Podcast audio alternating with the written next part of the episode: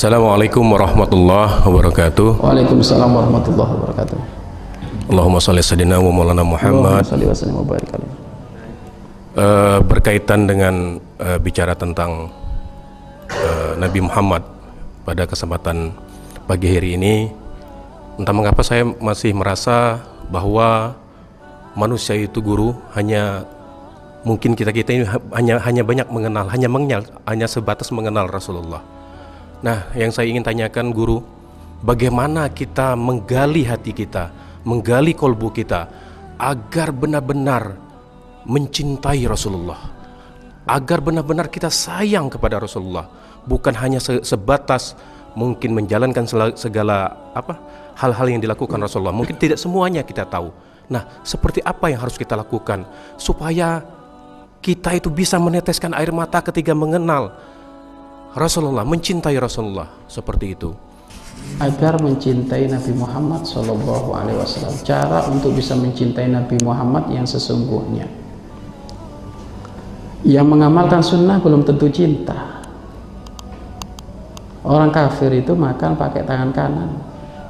Tapi apakah dia cinta dengan Rasulullah? Enggak, hanya memang ya memang pakai tangan kanan bagus, tapi hati belum tentu sambung. Cinta kepada Rasulullah itu anugerah terindah dari Allah.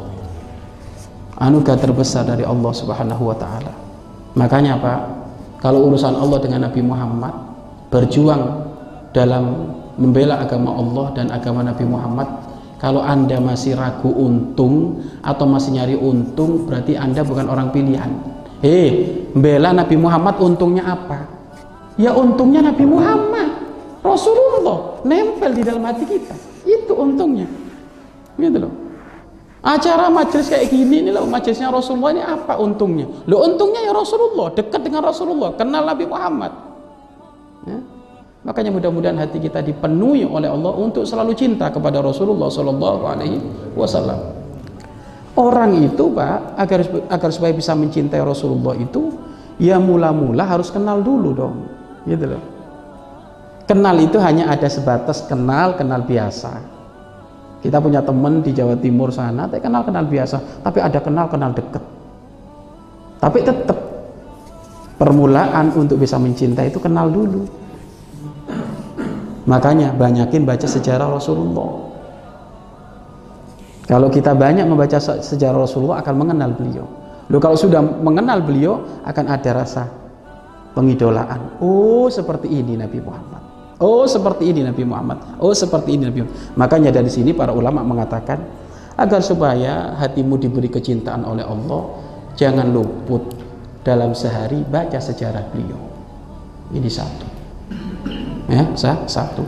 Kemudian yang kedua, agar supaya engkau bisa mencintai Nabi Muhammad SAW, jangan luput pula dalam sehari semalam untuk membaca sholat, sholawat. Karena sholawat itu, apa sholawat dari Nabi Muhammad yang kita baca itu akan berpengaruh dalam hati kita. Tapi tolong baca sholawatnya itu dihayati. Jangan baca sholat sambil nonton bola, Pak. Ya ini repot ini. Ya kan? Sholawatnya dihayati. Para ulama itu, Pak, cara menghayati baca sholawat itu tolong. Di saat kita berbicara Allahumma sholli wa sallim ala sayyidina Muhammad, maka kalimat Muhammadnya itu tolong dirasakan di dalam hati. Kalimat Muhammad rasakan dalam hati ini orang istimewa. Ini orang yang dicintai oleh Allah dan aku mencintainya. Jadi seperti itu. Allahumma sholli wa sallim Muhammad. Jadi kalau sudah kalimat kalimat Muhammad itu harus ada reaksi beda. Itu cara agar supaya bisa mencintai Nabi Muhammad Shallallahu Alaihi Wasallam. Setelah itu, Pak, setelah kita membaca sejarah, membaca sholawat, ya kan. Terus cara apa lagi? Berjuang di jalan beliau. Otomatis itu nanti. Berjuang di jalan beli, beliau. Karena kalau sudah berjuang di jalan beliau itu akan nempel benar di dalam hati kita. Beliau orang spesial.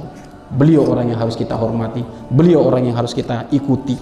Berjuang di jalan beliau melalui majelis-majelisnya seperti ini masjid-masjid seperti ini ini jalannya Nabi Muhammad Shallallahu Alaihi Wasallam selebihnya kalau sudah ikhtiar seperti itu Pak sudah ikhtiar baca sholawat baca sejarah mengikuti mengikuti perjuangan Nabi Muhammad Wasallam selebihnya kita minta kepada Allah ya Allah setiap selesai sholat ya Allah mohon dibantu agar supaya kami bisa mencintai tulus Nabi Muhammad. Gitu. Ingat Pak ingat. Wa ma kana Allahu liyu'adzibahum wa anta fihim sekali-kali Allah tidak akan menyiksa sekelompok kaum jika Nabi Muhammad ada di tengah-tengah mereka. Allah tidak akan menurunkan bencana kepada kita kalau Nabi Muhammad ada di dalam hati kita. Nggak akan diturunkan bencana. Tapi Allah akan menurunkan bencana kalau Nabi Muhammad nggak ada di dalam hati kita. Nabi Muhammad ini jimat dunia akhirat Pak. Sapu jagat ini. Jangan ditinggal surat Al-Anfal ayat 33 wa ma kana Allah liyu'adzibahum wa anta fihim. Bahkan ini jawaban dari tempat-tempat yang sekarang lagi diuji oleh Allah. Banyak bencana di mana-mana. Iya kan? Gempa banjir puting liung. Oh masya Allah di mana-mana. Jawabannya apa? Hadirkan Rasulullah di sana. Aman. Bagaimana cara menghadirkan Rasulullah? Ya majelis ilmu kayak gini majelis ilmu kayak gini itu Pak dibacakan solawat dibacakan salam Rasulullah berbicara Nabi Muhammad Nabi Muhammad hadir. Ma min ahadin yusallimu alayya illa raddallahu ruhi alayya wa arudda alaihi salam.